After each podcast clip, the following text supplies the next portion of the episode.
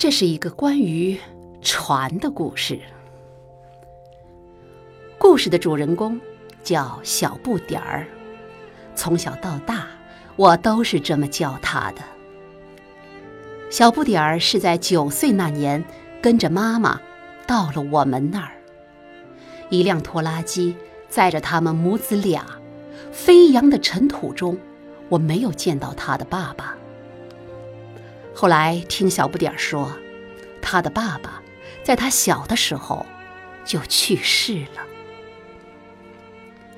小不点儿是他的绰号，虽然和我同年，刚来的时候却不足我的肩高，干瘦的身材就像一根可以用来点火的木棒。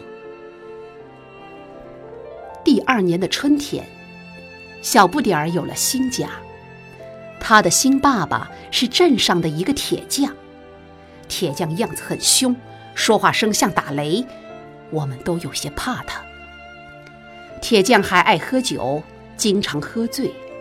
那间破旧的新家里，时常会传出摔砸东西的声音和铁匠雷鸣般的怒骂。小不点儿的妈妈，在有了新家以后不久，就病倒了。但我从来未见过小不点儿哭，他只是不爱说话，那双黑黑的眼睛里。似乎有另外的一个世界，小伙伴们都不愿意和小不点儿玩，我是他唯一的朋友，因为我亲眼见他把一个皱巴巴的烟盒叠成了漂亮的纸船，这让我羡慕不已。一天，趁铁匠不在的时候，小不点儿悄悄地带着我进了他睡觉的偏房。那天下午，我看到了我一生都难以忘怀的景象。在那间窄小的破屋里，竟挂满了各式各样的纸船。夕阳透过窗棂，一缕缕地照进来。那些船在微风中摇曳着，它们五颜六色，浩浩荡荡。我敢说，那一定是世界上最庞大、最气派的一支船队。我惊叹的睁大着眼睛，我看见小不点儿的脸上流露出一种自豪而坚定的神情。他对我说：“总有一天，他要带着他的船队去周游世界，他还要找到一个地方，能让他和妈妈。”快乐的生活。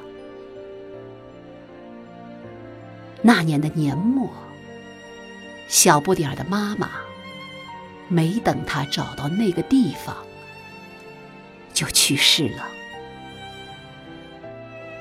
天下了雪，铁匠撕碎了破屋中所有的纸船，然后把碎纸扔进了铁桶里，一把火烧了。那天，我一直没有看到小不点儿。午夜的时候，我忽然从梦中惊醒。我发现我家院子的积雪上，正放着一只弯弯的纸船。月光轻轻地照着它，就像汪洋中一叶不甘沉没的小舟。后来我才知道。小不点儿就在那天离开了铁匠，找他自己的世界去了。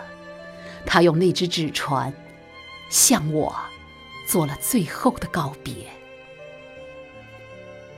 我再也没有见过小不点儿。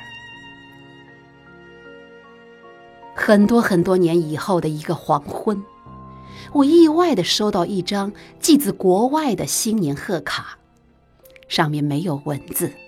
只画了一只在我脑海里航行过无数次的纸船，那一刻，我百感交集，热泪纵横。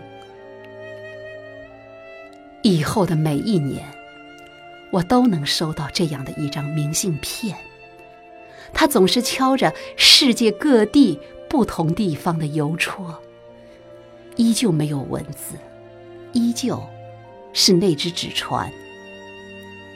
但我知道，那船里载满着一个少年勇敢、无畏和最绚丽的梦。生命真的是可以创造奇迹的，只要那艘梦中的船不沉。